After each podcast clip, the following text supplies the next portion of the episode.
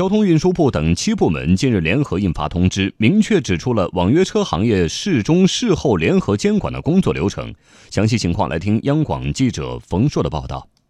通知要求各级交通运输、网信、通信、公安、人民银行、税务、工商和市场监管等部门要建立网约车行业联合监管机制。针对未取得网约车经营许可、从事网约车经营、线上线下车辆人员不一致、信息泄露、非法经营资金支付结算等违法违规行为，各相关管理部门可开展联合约谈。这一通知的出台也符合早先交通运输部所反复强调的，网约车不是法外之地。交通运输部运输服务司副司长王秀春：平台公司对于运输过程中间出现的车辆长时间的停留、注销软件等等一些异常情况，要建立安全监控和应急处置的机制。各地交通运输部门要加大对网约车非法运营、线上线下人车不符以及以私人小客车合乘名义。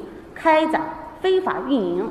等违法行为的打击力度。此外，通知明确，约谈后仍拒不改正的相关管理部门，可根据网约车平台公司违法行为严重程度，按照有关法规规定，对网约车平台公司相应采取暂停发布、下架移动互联网应用程序、停止互联网服务、六个月内停止联网或停机整顿等处置措施。广州市交通委客运处处长苏奎表示，这正体现了交通部门对传统管理模式的突破。整个的这个文件，它是体现的一个以互联网来管互联网。传统的交通管理呢，它主要是一个线下的。我觉得这是跟